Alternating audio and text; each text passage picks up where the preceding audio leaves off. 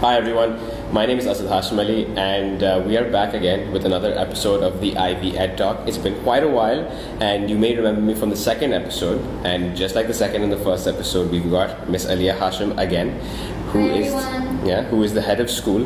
And uh, this year we thought that with a couple of changes happening at Ivy, um, with the, a new curriculum being introduced, with a couple of new grades being introduced, actually one new grade being introduced, uh, we thought that we also keep this tradition of the Ivy Ed Talk alive. And um, it's also going to be a great platform for parents across the board, whether you are at Ivy or outside Ivy, to get some more insight as to how to make a better, well-informed decision for your child's education. Um, that was good. I think we should trademark that. Make a better, well-informed decision for your child's education. So, um, Aliyah, the, the, this topic that we've actually chosen is about the curriculum Right. and the overarching theme of a curriculum. What is it really? So, you have a debate happening these days between um, multiple frameworks and systems and you know schools of thoughts as well and everyone's getting onto this early childhood development uh, bandwagon as well which is great Yeah. and that means that there's more information being course, shared yes. but in the true essence what is a curricular framework All right. So um, there, there is a bunch of terms that are used interchangeably these days, and uh, one of them is system.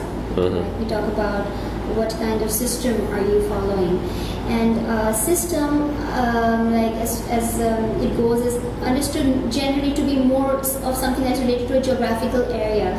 So you know, like you talk about the American system, or the British system, or the Finnish system, or Yeah. the you know South Korean system, or Singapore system, and um, it has more to do with the academic philosophy or the learning culture of that area. right And uh, if you talk about uh, a, a curricular framework, that is a slightly uh, one step down. So, so you go one step down. So, framework is something that gives you the guiding principles okay uh, around a curriculum. So Okay. it doesn't give you the syllabus or the lesson plans or the scheme of work. It just gives you a guiding framework. For instance, um, the International Baccalaureate Program, the IB Mhm. uh, program, it, it's it is a curricular framework. right It tells you that your year is divided into, let's say, six blocks, um, and you have to teach six units which cover different uh, content areas. Like Mhm. something could be how the world works, which is usually science related, how to express yourselves, Mhm. something that's more art related, Mhm. and so on and so forth. right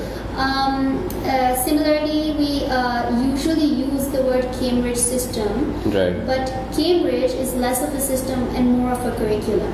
really Yes, and, and then I'm going to come into curriculum now Hmm. because curriculum is one step down from framework. Right. It gives you the scheme of work that is being covered Right. uh, throughout the academic year. So that includes your lesson plans, your topics, your texts, your trade books. It includes a lot of different things. right Um, uh, Cambridge, for instance, will give you the texts. They have their texts. They they uh, tell you what grade level standards are covered within those texts Mhm. or within those topics. right And, um, and and that is and, and the lesson plans are something that the teachers derive from from what they provided. right Um, so it kind of it, it's it's a bit fluid, Mhm. but uh, on the whole, th- this is kind of like the breakdown. Of, So it's that a curriculum is basically the content and um, uh, uh, literally the entire year-wide experience of the child academically. Yes. The framework is the skeleton of how you plan to put that content together, and the system is basically then gets into a context of the region. Right, just like how the UK system would be plugging and playing a lot of references about uh, the Great Britain, something like that. Yes. yes. All right.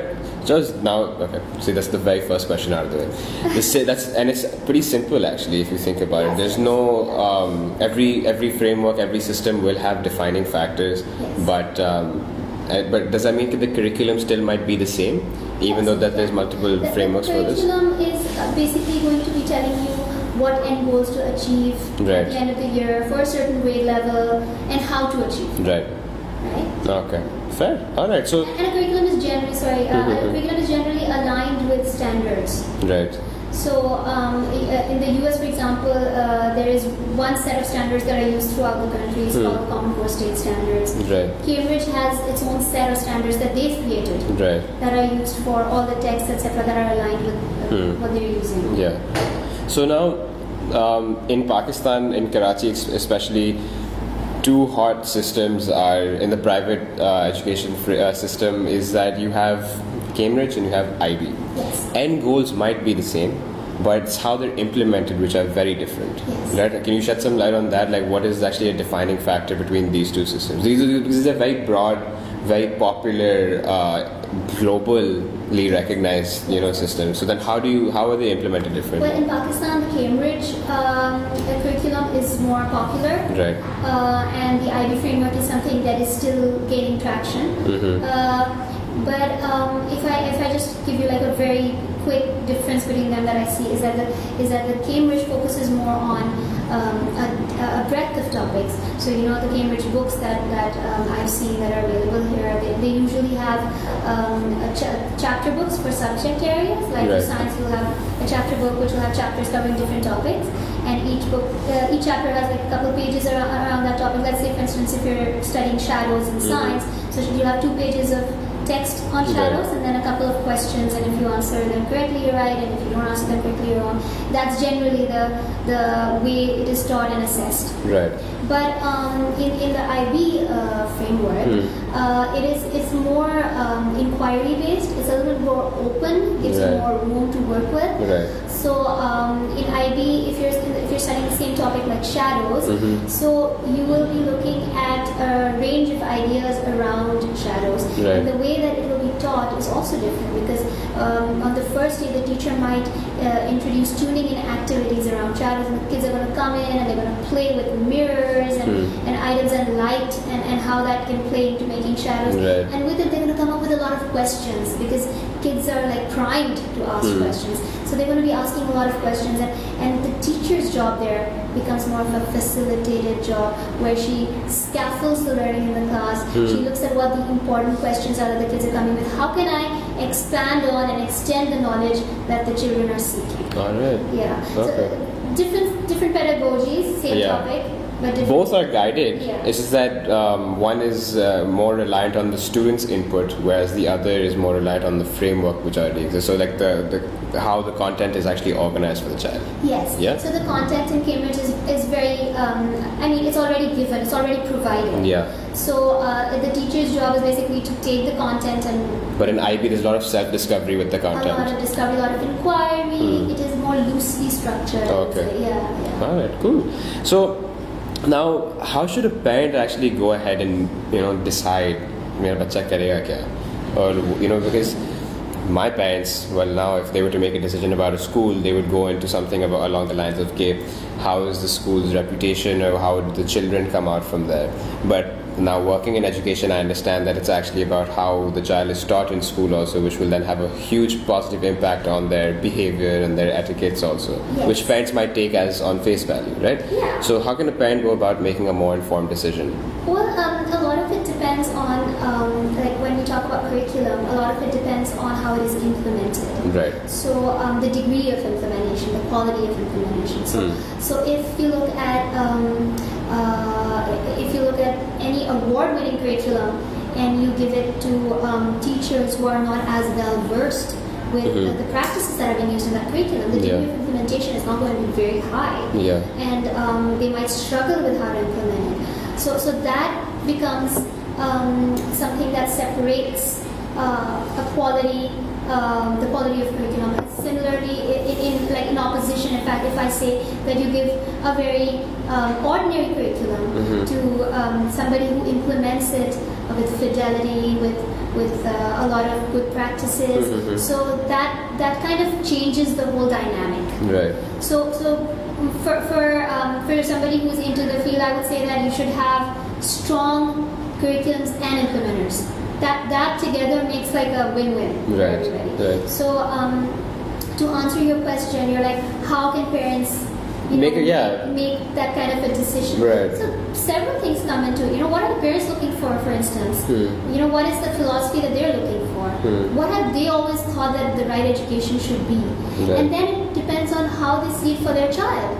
So if I'm just going to extend that question, so I say, how do I see the right education to be for my child? Mm-hmm. So what is the best fit school for your child? Because each child is different, right? Yeah. So each child would fit differently into a different curriculum. Right. So, so what is the best school for you. That's what it becomes. Yeah, but then there's also some. I think there's some benchmarks also which you had pointed out earlier. Was that um, go to the teachers and actually ask them that um, what are some metrics you might use, or you know, what are the level of instructional leaders?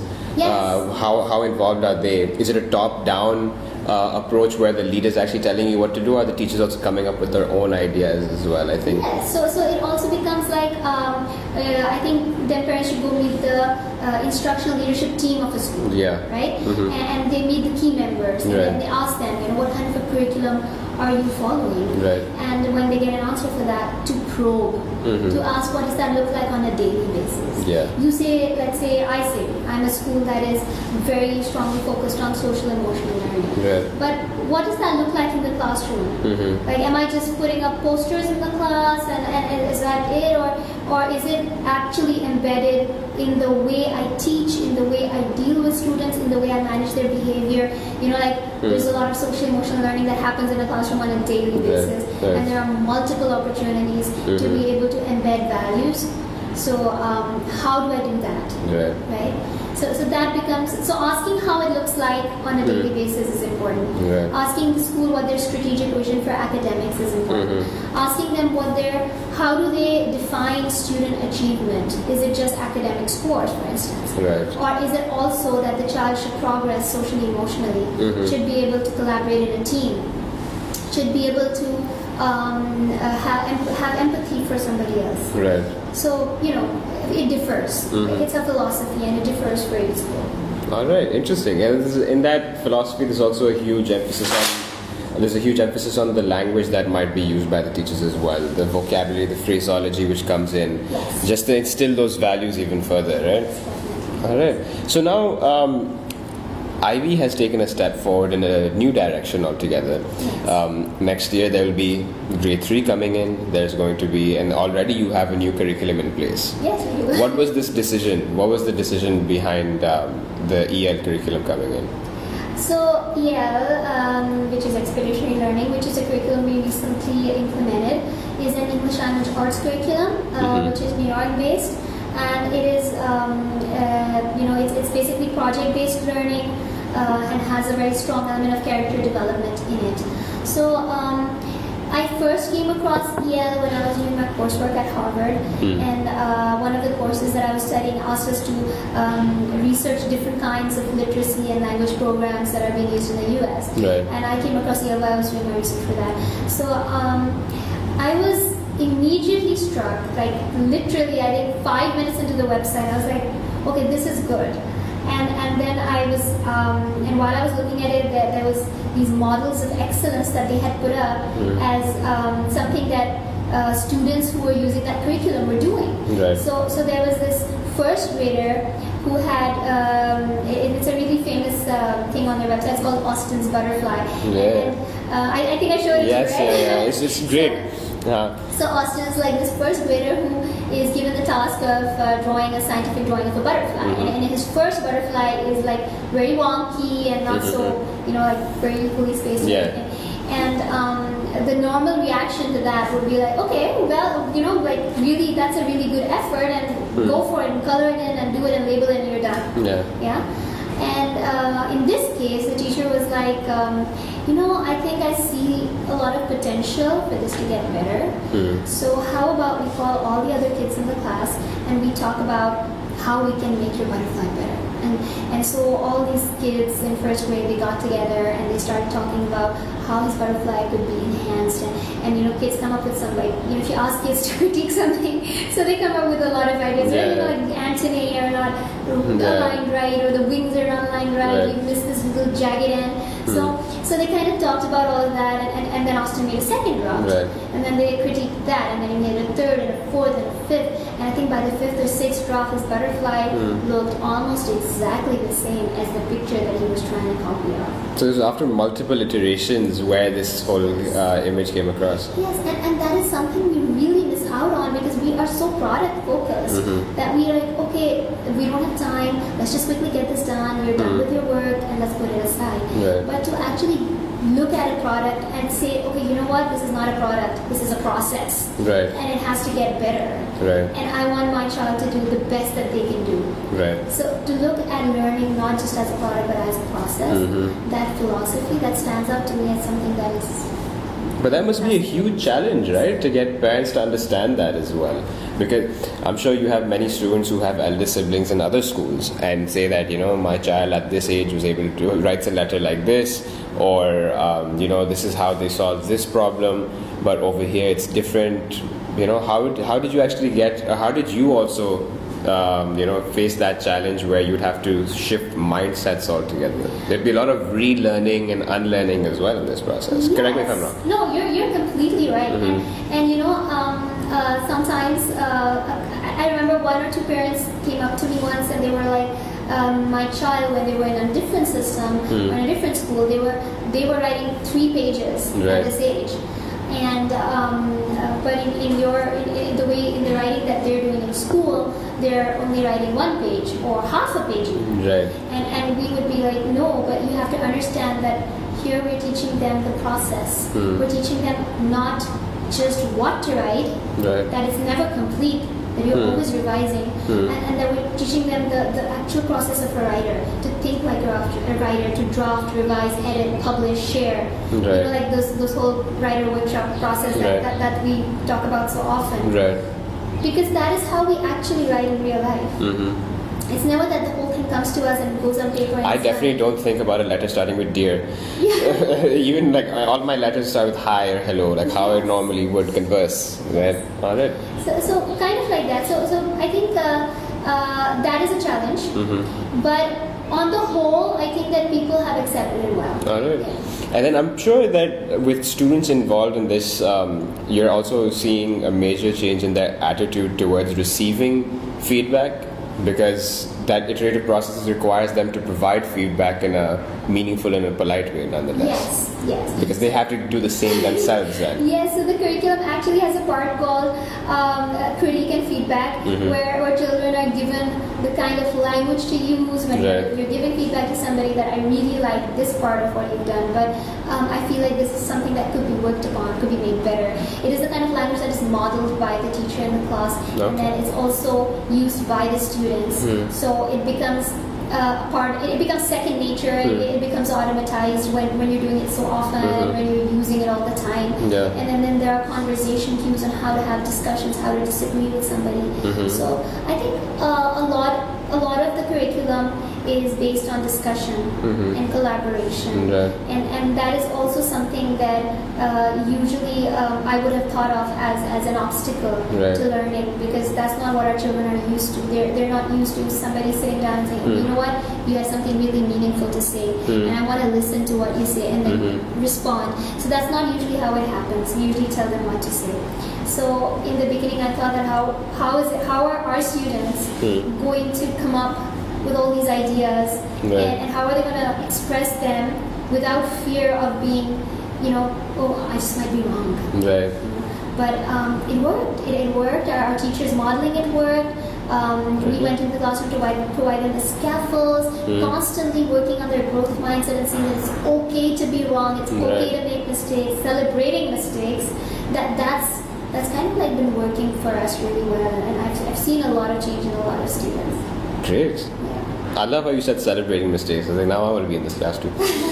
so, what about, teachers though? How did they adapt to this? They're the implementers at the end of the day. Yes. Yeah? Yeah. How was their experience with this shift? Well, um, uh, I remember that when uh, we got this curriculum, Hmm. we uh, sat down, me and the instructional leader who was supposed to implement it, we sat down and we had like these long discussions about, okay, what does the curriculum look like? How is it structured? How are we going to break it down for the teachers? What does a daily planning period look like for a teacher? How Mhm. long is it? And how are they going to implement it? And how are they going to plan for the lesson that they're going to teach the next day? Right. And it came out to like four hours a day. Okay. And, I, and and then we started thinking, like, if the teacher's taking four hours just to prepare an ELA lesson per day, Hmm. how is it going to look going forward? Yeah. So, um, I mean, nobody wants to go to school the whole day and then come home and then plan for four hours, like the whole day is gone, right? Right, right. So, um, so we kind of uh, started thinking about how to um, structure the curriculum and how to start planning for the curriculum in a way that um, the different elements of it become so familiar Mm-hmm. that you kind of look at it and you're like, okay, first I need to look at the learning target, then I need to look at this, then I need to look at that, and then I just need to get it together and you know Right. sort of implement it the next day. Mhm. And uh, a lot of our teachers, we co-develop strategies with our teachers. Like, Mhm. for instance, one teacher said that when I make my lesson plan, I just kind of cut it into pieces. I paste it on cardboard, I cut it into pieces, and then I use those as guiding. Like, no- oh, it's like flashcards. flashcards awesome. to Okay. teach. Cool. So, so it, they came up with all these, you know, strategies and suggestions Right. themselves. And um, in addition, then we reached out to EL as well, Mhm. EL New York, and they provided us a lot of training. Mhm. I mean, our teachers are in the middle of training like right now, Mhm. and there's a lot of coursework that they're doing. They have to fill in these note captures for their weekly coursework, and Mhm. and we have all these debrief sessions where we sit and talk about what practices worked for us, what didn't, how to make Right. it better. Hmm. So I think as in terms of curriculum and in terms of implementing it, we've started like a lot of professional learning communities, PLCs, which have been working very well for us. All right. Yeah. So, um, I'm sorry, I didn't catch the last point. Are you uh, you said the teachers also sit and then um, Yeah. they So what we provide do that? is that we have these professional learning communities where Mhm. all the teachers who are teaching EL Right. they sit together Mhm. and they talk about tips and strategies that help each other out Okay. in their planning, in their implementation, um, and, and it has really cut down the prep time for them. So because you're feeding off everyone's insight then. Exactly. All right. So um, uh, I feel like uh, PLCs and having authentic PLCs where, where teachers can collaborate Mhm. and you know come up with ways to teach better and Right. share their expertise and ideas to improve student outcomes. I think that's really helpful. All right. Interesting. Cool. All right. So, won't take too much of your time. One last question. Um, I think by now we've understood is that uh, whatever the curriculum or the framework that you choose to integrate into your child's life, it stretches across their entire experience as a student Yes. across the year, and that could also move forward to the next year as well. So, how do you think is that, um, regardless of a curriculum shift, that the student experience can be enhanced? There's always room for improvement. Right? Yes, there's, there's always room for Yeah. improvement. Hmm. Um, okay, so so for that, basically, if you have what we do is that in addition to the on on ground curriculum, let me call it, that is being implemented on a daily basis, Right. we have a lot of different um, snippets of uh, subjects that we throw into the curriculum um, once a month or you know once in two months. Hmm. Like for instance, we just got done with our literacy week, and the purpose of literacy week was to enhance the literacy knowledge of children and parents Hmm. and get them together and aligned with the school in terms of what the framework is like. Right. So um, uh, similarly, we have our art RTED program that happens once a year as well, where, Okay. which is uh, we take one big artist, a gallery grade, and then we go into depth Mhm. about their life and works. Last year Yeah. it was Matisse. This year is, is I'm not going to tell you what this year's Yeah. but basically, um, uh, that also aligns with the way we teach art here. Mhm. Similarly, we have a growers market that aligns with our green studies program. Right. So um, I think adding all these events, these um, math months and literacy weeks can really make a big difference to Right. how subject knowledge is, is perceived in the school. Mhm. It's an ongoing thing. We're always learning better Mhm. ways to teach math, better ways to teach literacy. We, Right. we do a lot of workshop with uh, workshops with parents Mhm. as part of our Parents University program. Right. So um, like a phonics workshop, Guided how- reading workshop, I remember that, yeah. Or how to use 10 frames to teach math. Mhm. So um, all of these help in building the knowledge around the Mhm. curriculum and, and sort of expand the student experience, not just at school but also at home.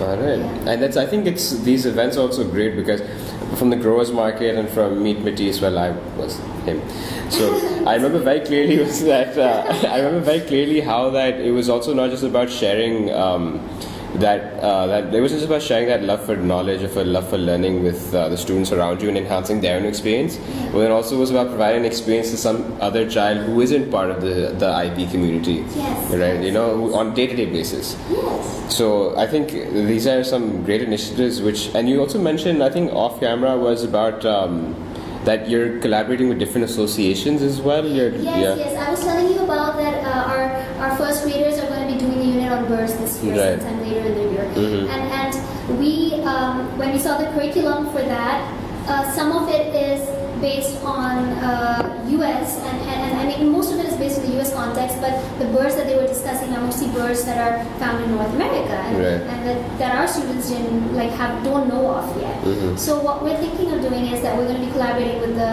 Birder Association of Pakistan, Hmm. and so to get them on board and ask them if they can come in and talk about local birds and local Yeah. wildlife, Uh-huh. and so our children can get that experience as well. Because it's so much more grounded in their reality. Right. So um, that makes like that makes also for extending student experience to their context, which is Alright. important. Yes. All right, interesting. Thank you. So, thank you for your time. Let's just summarize all of this. So, we talked about um, that a system, a framework, a curriculum that actually three individual aspects of which I've experienced, uh, academic experience, they tie into together. We spoke about how the IB and the Cambridge system uh, do vary and how they're actually their varying points are not in the in the content but it's actually in the implementation we also learned about how that when parents should go to new schools, they should actually be figuring out, um, they should be talking to instructional leaders, to the teachers, people who are on the ground as well. In fact, let me add here Mhm. that um, they should they should be talking to the instructional leadership team. Yes.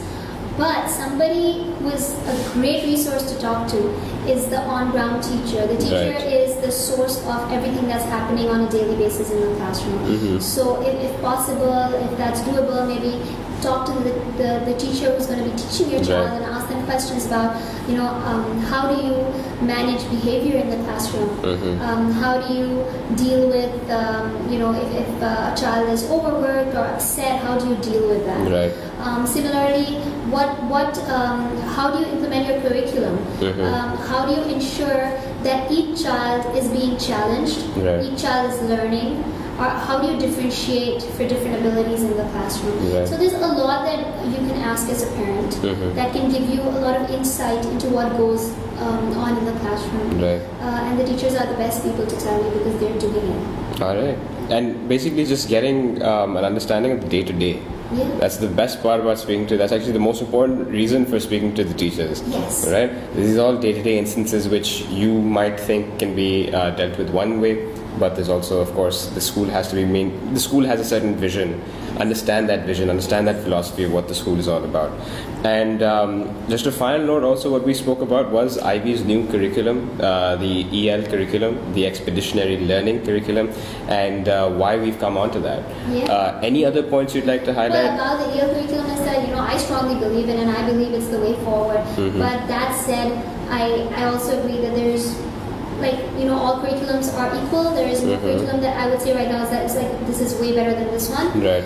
And um, it, it depends a lot on the degree of implement, implementation, Right. on how the teachers are actually implementing the curriculum in the classroom. Right. So if you have a good curriculum, if you have strong people to implement it, you Mhm. have a win-win. Right. So I think that is the point to make. Exactly. Yes. And I would also just like to highlight is that our um, our intention of this conversation was actually sorry.